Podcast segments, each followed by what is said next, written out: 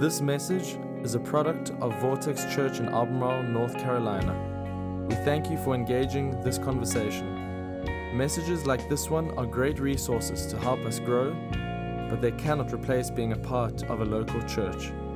If you're not actively a part of a church, we encourage you to find one near you that fits you, visit it, and get involved. And we hope this message gives life to you today. Enjoy. Well, hey, everybody, it's so good to be back with you. Uh, if you were here last week and I was not here, Maddie did such a good job um, sharing as we kicked off Come to the Table. And she talked last week about how we need to invite people at our table. We're not meant to do life alone. And I was not here. We were in uh, Destin, Florida. I spoke at Shoreline Church. Pastor Eric and Darlene Parton serve on our board of overseers. If you're not familiar with them, uh, you'll get a chance to meet them later this year. Uh, in late August, they'll be here. Darlene actually speaking at a women's event, and Eric's going to be preaching on Sunday. They're such gifts to us, and, and we were so blessed to be with them and to be a part of their church family. I got to speak three times on Sunday, speak Monday and Tuesday. I mean, I had a whole lot of work to do while I was down there, but it was a blessing. Now, I want to let you know where we're going in the next few weeks. This is exciting. Many of you know we, we stack our summer services, and we're going to do that this summer as well. We have At the Movies coming back in July, okay? But a special edition of At the Movies, Blockbuster edition. How many? There's some people in here don't even know what Blockbuster is. They've never heard of Be Kind, Please Rewind. You know what I'm saying? I mean, y'all remember that, right? You, that was Friday night. We're going to go to the Blockbuster, and we're going to figure you'd go in there, and all the new movies were already rented, and you were so mad about it. Okay, we're going to bring back some movies from the 1990s. I mean, some movies that we love. Some movies like The Sandlot. How many of y'all love The Sandlot?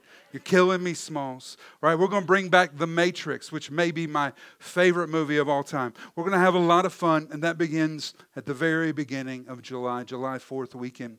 Today, we're going to begin and text-wise in uh, 2 Samuel chapter 9. Before we get there, I want to encourage you with something today before we start. This is super important. So many of us come into a space like this and I know what happens in your head, okay? Can I just be honest? I start talking about stuff and you start debunking what I'm saying. I'm good there. Don't tell me how to do relationships. Don't talk about forgiving somebody. Don't tell me that I need to do that. I'm good. I'm good. I'm good. Listen, we're here because we're not good. Okay? That's why we're here. You're not here because you're right. And what's often happening is you're arguing yourself out of freedom that God intends for you to get. Because what you're saying is, I'm right. I'm right. No, no, no, no, I'm right there. Can I just say this? You're never saved or free because of how right you are. We're saved and free because of how right Jesus was for us. Today, this is a full throttle message. All right? I'm going to be honest with you. This has crushed me over the last several weeks in a good way. And I'm not going to tame it down and I'm not going to hold back today because I believe there's some freedom for some of you if you'll be honest with yourself. The entry point to the gospel of Jesus Christ is us saying, I'm wrong. If you're right and you don't need Jesus, you don't need advice, you don't need help, you probably don't need to be here. That's why we're here. So today I'm praying that God breaks through in your life in a way that you have never experienced. That you walk out of this space with a new level of freedom and excitement and faith joy in the Holy Spirit. So we're going to begin today in 2 Samuel chapter 9. Would you stand with me as we honor the reading of God's word? One day David asked, Is anyone in Saul's family still alive? Anyone to whom I can show kindness for Jonathan's sake? He summoned a man named Ziba who had been one of Saul's servants, Are you Ziba? The king asked. Yes, sir. I am, Ziba replied. The king then asked him, Is anyone still alive from Saul's family? If so, I want to show God's kindness to them. Ziba replied, Yes, one of Jonathan's sons is still alive. He is crippled in both feet. Where is he? The king asked. In Lodabar, Ziba told him, at the home of Machir, the son of Ammiel. So David sent for him and brought him from Machir's home. His name was Mephibosheth. He was Jonathan's son and Saul's grandson. When he came to David, he bowed low to the ground in deep respect. David said, Greetings, Mephibosheth. Mephibosheth replied, I am your servant. Don't be afraid, David said. I intend to show you kindness because of my promise to your father, Jonathan. I will give you all the property that once belonged to your grandfather Saul, and you will eat here with me at the king's table. Mephibosheth bowed respectfully and exclaimed, Who is your servant that you should show such kindness to a dead dog like me? Then the king summoned Saul's servant Ziba and said, I have given your master's grandson everything belonged to Saul and his family. You and your sons and servants are to farm the land for him to produce food for your master's household. But Mephibosheth, your master's grandson, will eat here at my table. Can we pray? Father God, we just come before you thankful that we, like Mephibosheth, we are invited to your table. God, I hope today that in this moment we will open our minds and our hearts, give room for the Holy Spirit to speak to our souls, stop trying to argue our way out of how right we are, and actually embrace the places that were wrong. So that out of that we can confess, repent, and surrender. We pray that in the name of Jesus. Amen and amen and amen. You can take a seat, and as you're sitting down, touch your neighbor and say, It's about to get real in here. Now you touch them back and say, We've been being fake the whole time. you know, every family has a table. King David had a table, and he invited Mephibosheth to his home, to his kingdom, to his palace to dine at his table. Now, this is practically true for our families. Many of our homes have a, a dining table. This is where our families come together to eat dinner when we're together. It might be for some of you where you store the mail or the laundry. But this is symbolically true as well. As a parent, you're inevitably leading your kids towards something that you believe will sustain them, empower them, and give them purpose. That is the table. It's how you set the table, it's how you resource the table. If you're taking notes, this is number one. It's a parent's job to resource the table for the family. Now, that may be news for some of you today. It may sound new, but I know that it's something that you already understand because I've seen this happen in my own family. I've seen it happen in other families. You cook a nice meal, you make some broccoli, some mushrooms, and some steak, and you bring it and you put it in front of your kids, and they look at you and go, I don't like steak. Who doesn't like steak? Who doesn't? You just don't know what you like yet. But they look at you and they say, I don't like this. And this is what you say Do you know how much money this costs? You know what you're saying? Is there's something to this that I had to provide a resource to you. It, it, it, it, took some substance, it took some work, but look at what I've provided. Don't reject it. Think about what Jesus said in Matthew 7. Matthew 7, Jesus said, You parents, if your children ask for a loaf of bread, do you give them a stone? Or if they ask for a fish, do you give them a snake? Of course not. So if you sinful people know how to give good gifts to your children, how much more will your heavenly Father give good gifts to those who ask him? Now, just take a pause. Jesus is teaching on prayer, but notice what the job of the parent is within this passage. It is to resource their children. Jesus describes kids coming and going, Listen, I'm hungry. How many of y'all know your kid's to talk to you about being hungry all the time? Okay? It's like my kids have two stomachs. They have meal stomach and snack stomach. Meal stomach is very small. It doesn't need a lot, especially if it's broccoli, okay? Snack stomach is huge and never full, okay? Which is why they get done eating and like 10 minutes later, I'm hungry. Can I have a snack? We just ate. Why are you hungry again? Jesus is talking about a parent whose kids come, I'm hungry. And what does the parent do? The parent provides resources a loaf of bread and some fish. That's the parent's job. That is your job as a parent to resource the table for your family. What do your kids really need? We need to ask that question. When we're examining the resources that we provide for our families, I'm going to give you a list of things that your kids really do need. The first one is growing maturity, okay? They need to be growing in maturity. Because your job as a parent is to raise an adult. Okay? Your job is to raise a child into adulthood where they live independently and have independent lives. That's the job of a parent.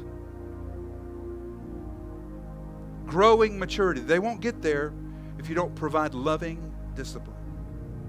It is your job as a parent to discipline your children. Now, can I? I want to debunk something for some parents. Some parents are super hesitant in our culture to discipline their kids because they say this is a lie that they believed. If I discipline my child, I will lose my relationship with them. I want you to hear this. If you refuse to discipline your child, their heart will grow cold to you. And you'll eventually lose the relationship. It's a lie. They need loving discipline. What else do they need? They need time with you. They need time with you. Now, uh, you need to hear this. Some of y'all need to hear this. Okay, kids spell love T I M E. All right, I've said this before as a parent, raising a kid, whoever gets the most time wins, and God has positioned you to have the most time. This is why if you outsource them to YouTube, in 10 years, don't be surprised if somebody else is winning in their life. They need time with you. And of course, they need food and clothes and shelter. That's true. They need those things. Don't want to diminish the provision of those things. But they also need what I'm going to call protective empowerment. That's attention. Some families are so inclined to protect their children that they never empower them. Some families are so inclined to empower their children that they never protect them. They need both protective empowerment. But of all the things that a kid needs, this is what they need the most an environment that nurtures a relationship with God. They need to grow up in an environment with resources that nurture a relationship with God. I've said this before. We can never, as parents, ignite the fire in our child's heart for God. We can't do that. But we can stack the wood in such a way that all it'll take is a spark from God, and that fire is going to get started. Okay? We create the environment that nurtures that relationship. But if I just take a step back and look at the way that so many parents are parenting, what we're instead providing for our kids is well, they need to be in travel ball we're, we're going to give all the resources, all the time, all the weekends, all the money to try to get them in travel ball. We're, we're, I want my kid to be a popular kid. I don't care what it costs. We'll get you the right clothes. We'll get you in the right programs. I want my kid to be popular at school. I want my kid to have online status. That's why they got Instagram accounts when they're nine years old. I want my kid to have all the likes and all the followers. I'm so tired. I don't have enough attention. So, you know what? I'm going to outsource them to a bunch of screens. You need more screens. You got the TV, now you got a laptop, now you got a tablet, now you got a phone, you got all the screens. Why? Because now I'm, I'm going to give you unrestricted internet access. You can get to whatever you want to, just don't do it in front of me. That's what the world looks like now. As a parent, you got to ask yourself are, are you providing the right resources at the table for your kids? Isn't that what Jesus said? Who would, when their child asks for bread, give them a rock? There are resources that are just simply wrong to be at the table. But I want to point out a principle that many of us have never thought about when it comes to resources.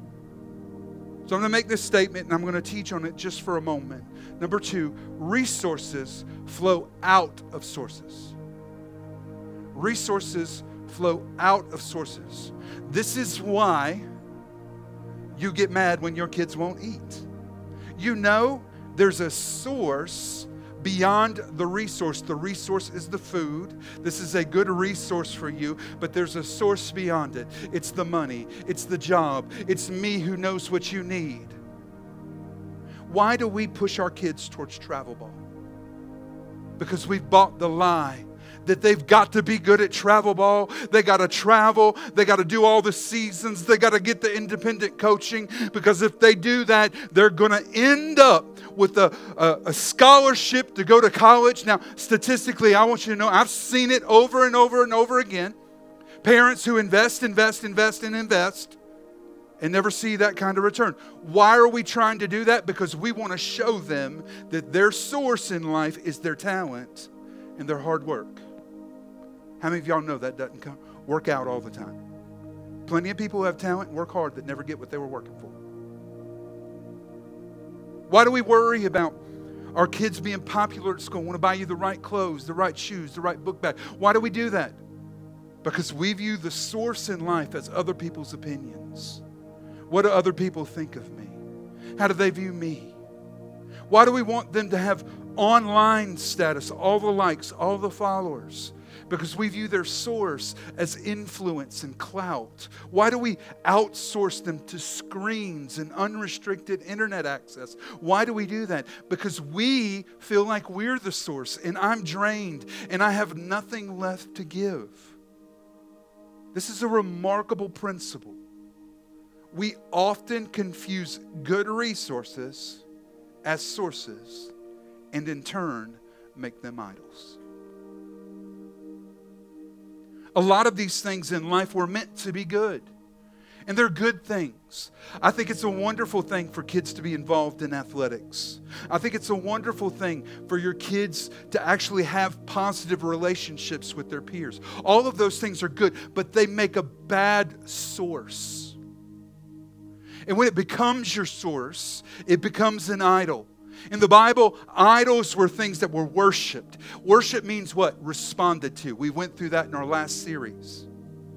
Anything we worship, this is the supreme voice that we respond to. And so many good things have become sources, and we've turned them into idols. I want you to hear this. Most of the good things that we turn into idols were designed by God to be enjoyed.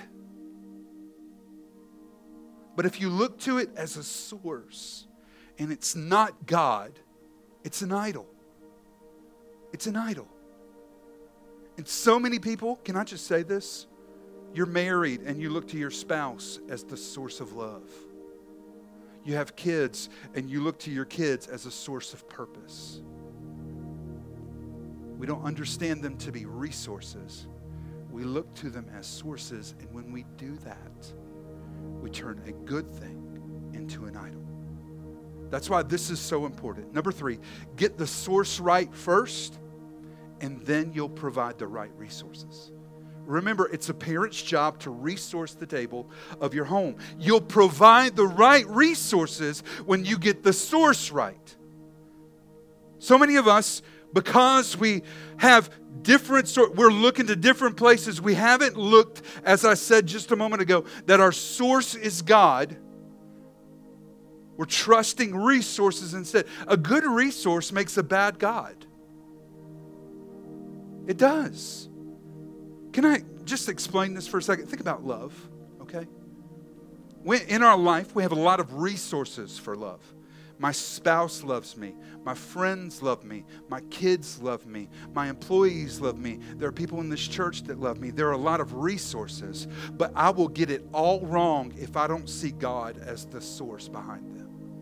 It is God who loves me through my spouse. It is God who loves me through my friends. God is the source. And when you've defined the source, it'll actually help you choose the right resources. Now, you might be asking today, Kevin, how in the world does this connect with King David and Mephibosheth? Let me explain. The story that led up to that moment where King David invites Mephibosheth to his table it's a remarkable story. It's maybe one of my favorite stories in the entire Bible. David is honestly a lowly shepherd boy in the home of his father Jesse. It's, he is so disregarded that when the prophet Samuel shows up to Jesse's house and says, One of your sons is going to be the next king, he doesn't even call David in from the field. Samuel prays over all his sons and goes, it's none of these. Do you have another son? Well, yeah, there's David, but he's out in the field. We'll send for him. And God anoints David through the prophet Samuel to be the next king. Problem, though, there's already a king. His name was Saul. And David actually encounters King Saul because King Saul begins getting depressed and getting discouraged and getting a, a, season of anxiety. The Bible calls it a tormenting spirit. And when David would come into the palace and worship God, the torment would alleviate for a period of time. And so David had a ministry to King Saul. And in that moment, Saul's son, Jonathan, and David become great friends. Now, you know the story of David. Before long, David, who is back home, and his father is like, Listen, your brothers are really important. Would you take them some cheese and some meat? Basically, it's just a nice charcuterie board. Just take it to your brothers. They're in battle. And he shows up to the battle with the charcuterie board, and he hears Goliath taunting the army of Israel. And so David takes it in his own hands, strikes down Goliath, and instantly becomes a national hero. On their way back from battle, David is heralded in songs. David has killed us tens of thousands, and Saul hears these who's the sitting king and now becomes very jealous of David. So much so that he makes it his purpose to begin to hunt him down and kill him because he's a threat. But there's a lingering friendship between David and Jonathan. While David is running from Saul, years, fleeing, hiding, not wanting to dishonor Saul, but not wanting to get killed, Jonathan actually helps him. There's this moment in 1 Samuel 20 that talks about what we saw happen with King David. This is Jonathan speaking to David. This is one of the kindest, gentlest scriptures that we'll read. Look at this. He's talking to David, Jonathan, may you treat me with the faithful love of the Lord. Where's love come? It's sourced from God, right? May you treat me with the faithful love of the Lord as long as I live. But if I die, treat my family with this faithful love. Even when the Lord destroys all your enemies from the face of the earth. Who were David's enemies? It was Jonathan's father. And it's almost prophetic within this verse. Jonathan knows that if his dad was killed, he's the next in line for the throne. In that way, he's an enemy to David as well. And that's why he says, Listen, if I die, with the same love and kindness that you've shown me, would you love my family the same way? You know, it was for new kings, it was, it was customary to execute the family of the former. That's what was custom.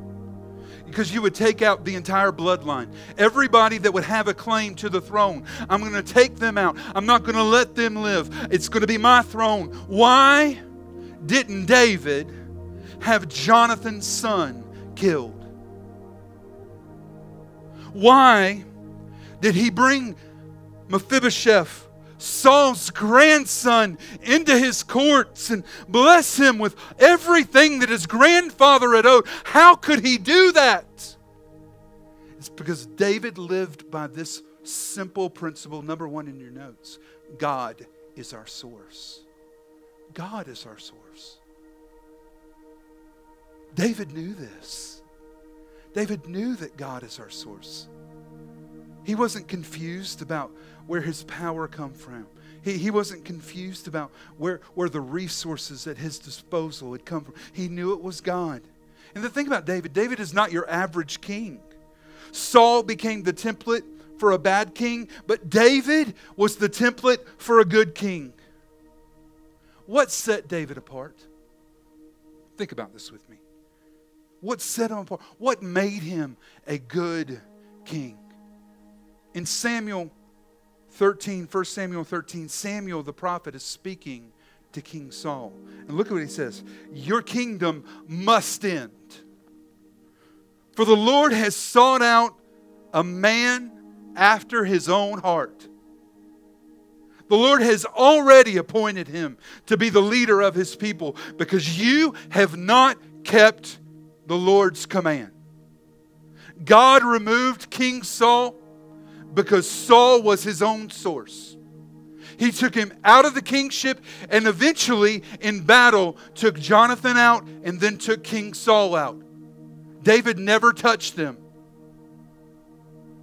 But God elevated David because David knew that God was his source. I need you to hear me for a moment if you're a man in this room.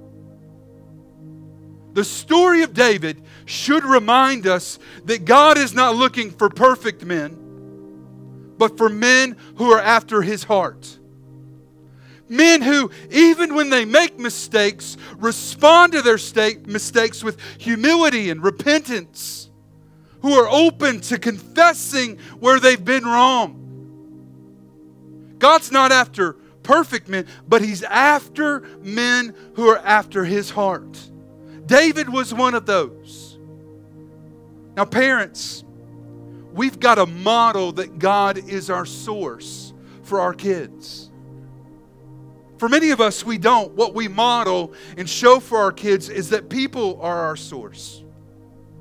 Well, that's why I'm so concerned about what they said about me. And, you know, if people hear that and they start spreading that rumor, or I'm, I'm the source. You need to do things my way because my way is better than your way. I know all the answers. I'm the smart one. Or maybe it's your job.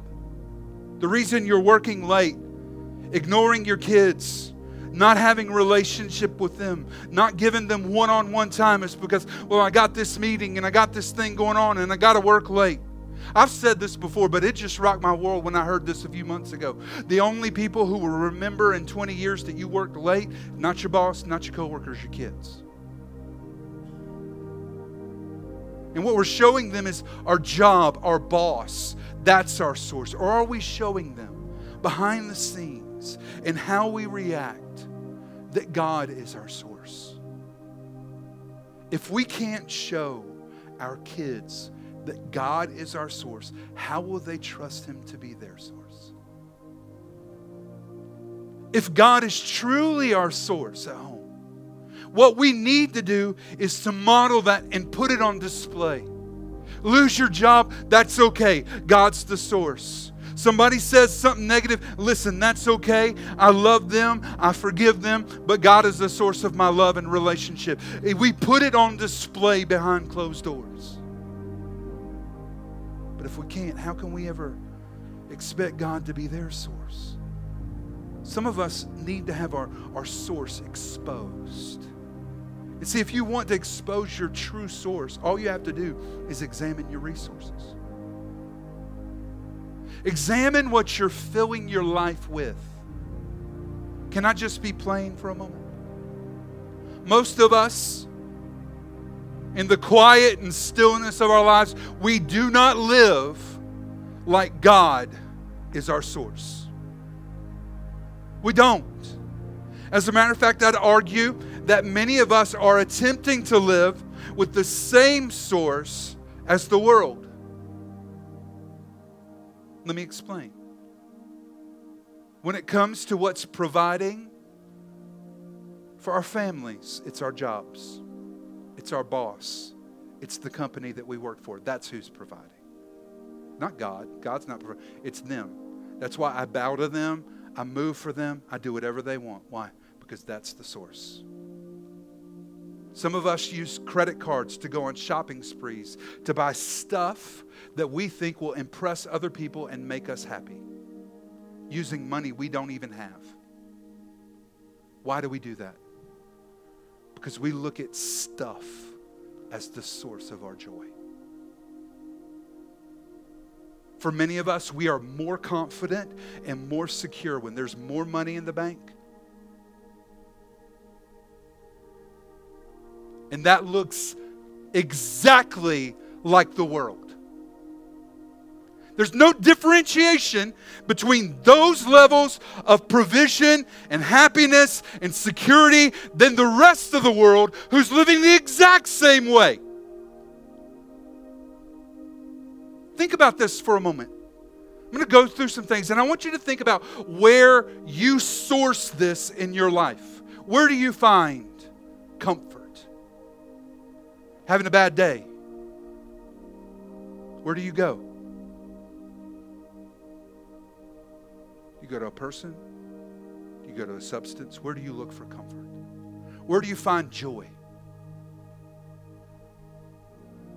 You find joy in getting some new things, having nice stuff, having people say nice things about you. Where do you find security? What makes you feel safe, stable, firm? Where do you find hope when you think about the future? When you paint where your life is going in the future? What makes you be provoked within your heart towards hope? Where do you find counsel when you don't know what to do, when you don't know which way to go? Where do you find counsel? Where do you find help when you're struggling, when you're failing? Where do you find help? Where do you find love?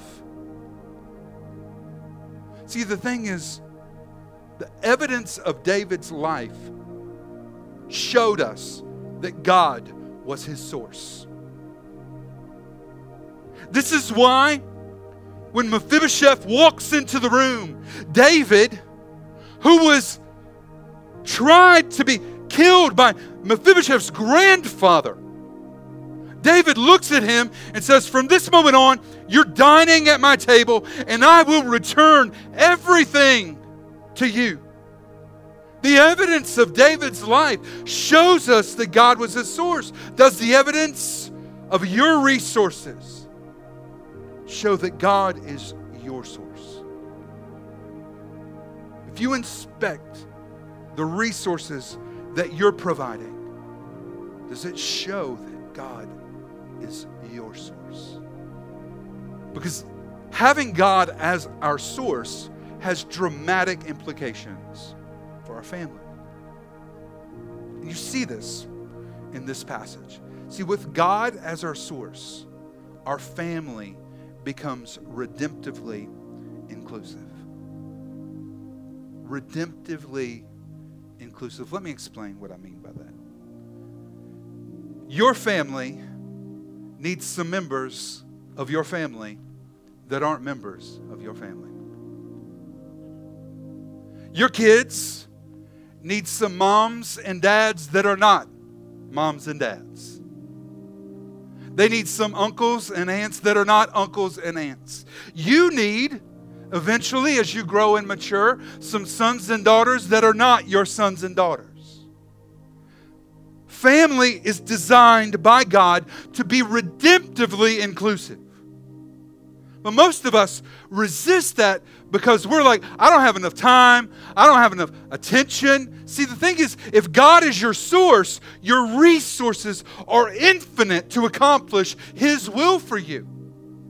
And the reason that some of us are going, well, I don't have enough time, I don't have enough money, I don't have enough energy, is because you're spending all that on stuff that God never designed you to do. David knew this. He knew that God was his source. He knew that that source is infinite, and because of that, he could invite Mephibosheth to his table. He could restore all the land that was belonged to his, his grandfather to Saul. He could restore the wealth of his family. How many people have you excluded because you didn't have enough? You didn't have enough time for them. You didn't have enough grace to forgive what they'd done. You said, Well, I don't, I don't have enough clout to hang out with somebody like that. They're broken and messy. I don't have enough patience to be around somebody like that. How many people have you excluded because you don't have enough? See, the thing is, when God is our source, our family becomes expansive. And your family, your kids will be better off when your family expands beyond the borders of blood relatives. David's table that day, think about this David's table expanded to include the crippled grandson of a man who spent years trying to kill him.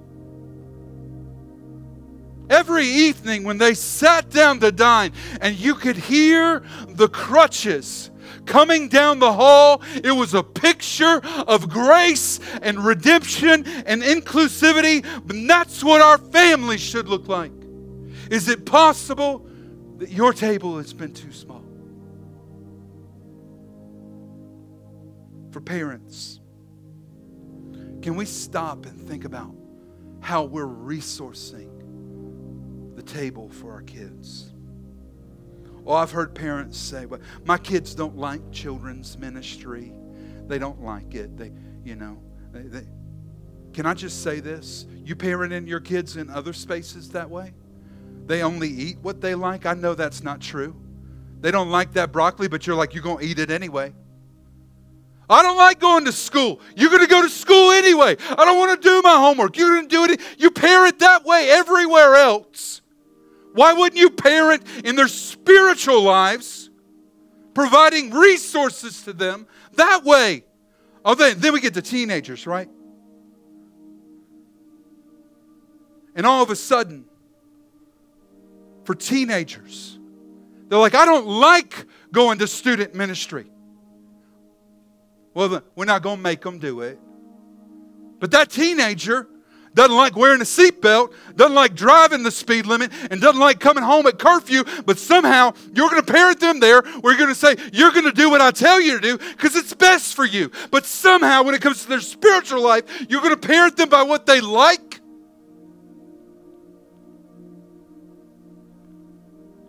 I mean, we barely pray at home sometimes.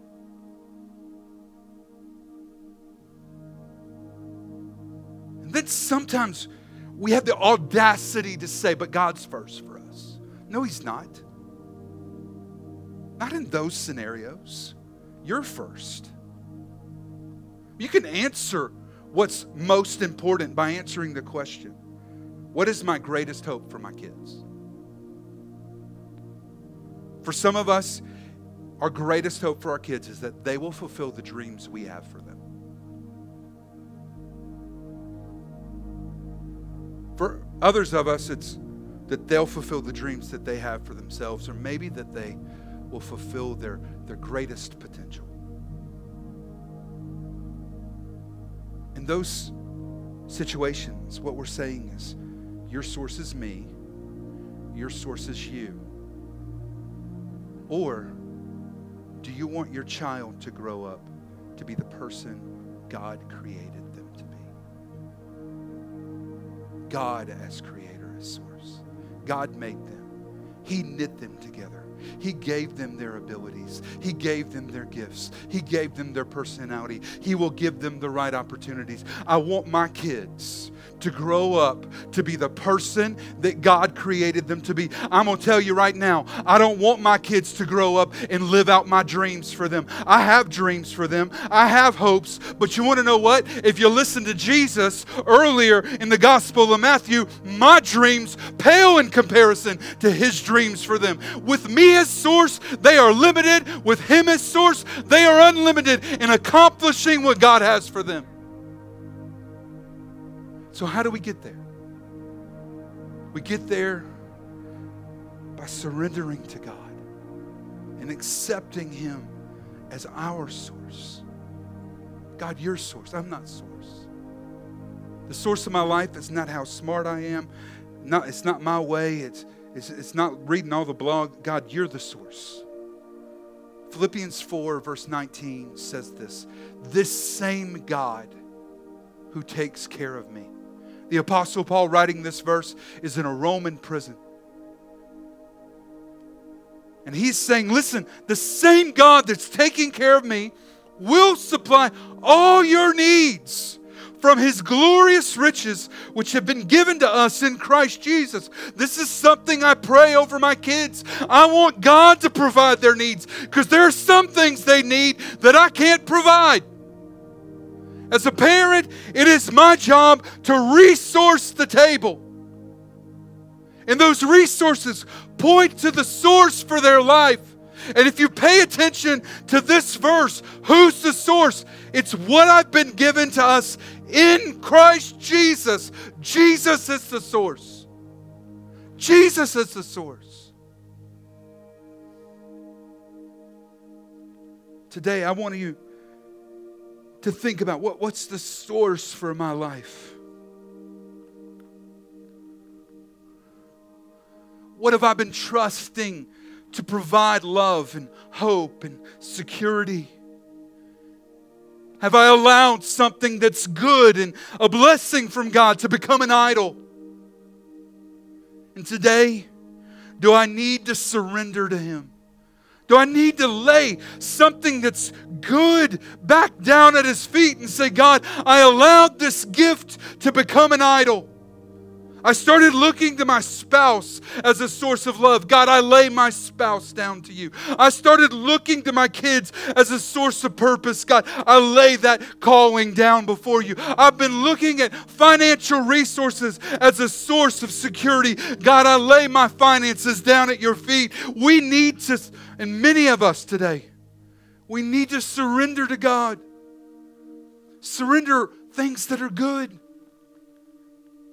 that we've tried to turn into God's. And those things will never, ever supply all your needs. The only thing that can supply all your needs is Jesus Christ. He is the source. Trust Him surrender to Him. Thanks for listening. This podcast has been a production of Vortex Church in Albemarle, North Carolina. For more information on our church, we encourage you to visit us online at vortexchurch.com.